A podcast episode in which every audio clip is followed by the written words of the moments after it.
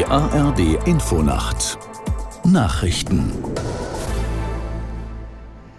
um 22.30 Uhr mit Beate Rüsapp. Sturm und Hochwasser haben viele Straßen an Schleswig-Holsteins Ostseeküste unter Wasser gesetzt. Die Behörden sperrten unter anderem in Flensburg, Kiel, Lübeck und Eckernförde mehrere Bereiche ab. Aus Kiel Mark Kramhüft. Auf Fehmarn ist am frühen Abend ein Baum auf ein Auto gestürzt. Die 33-jährige Insassin kam laut Polizei ums Leben. In Flensburg wurde mit mehr als zwei Metern über dem Normalwert der höchste Pegel seit über 100 Jahren gemessen. Dauereinsatz auch für die Helfer im Kreis Schleswig-Flensburg, unter anderem in Arnis und Schleswig. Dort sind hunderte Keller vollgelaufen, im Wikinghafen mehrere Schiffe untergegangen. In Damp haben Helfer eine Reha-Klinik mit Sandsäcken gegen das Wasser Wasser gesichert.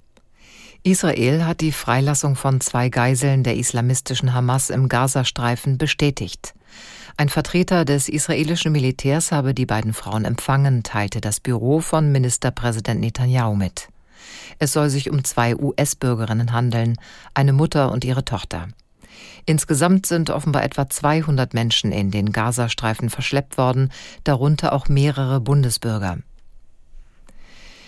Die US-Republikaner haben dem rechten Hardliner Jordan die Nominierung für den Vorsitz des Repräsentantenhauses entzogen. Der Verbündete von Ex-Präsident Trump verlor eine geheime Fraktionsabstimmung, wie er und andere Abgeordnete im Anschluss an das Votum bestätigten. Aus der Nachrichtenredaktion Julia Faltermeier. Zuvor war Jordan im Plenum bei seinem dritten Anlauf gescheitert, zum Vorsitzenden der Kongresskammer gewählt zu werden. Damit verschärft sich die parlamentarische Krise in den USA zunehmend. Das Repräsentantenhaus ist seit der Absetzung des republikanischen Vorsitzenden McCarthy durch eine Rebellion rechter Hardliner der eigenen Partei am 3. Oktober gelähmt. Damit können derzeit keine Gesetze beschlossen werden und auch keine neuen Militärhilfen für Israel und die Ukraine. Der Großteil der künftigen Litauen-Brigade der Bundeswehr soll nach Angaben der Regierung in Vilnius 2026 dort stationiert sein. Deutschland will dauerhaft etwa 4000 Soldaten als gefechtsbereiten und eigenständig handlungsfähigen Verband in dem baltischen NATO-Land bereitstellen.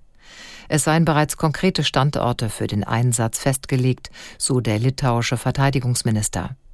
Das Land grenzt an die russische Ostsee-Exklave Kaliningrad und Moskaus engen Verbündeten Belarus.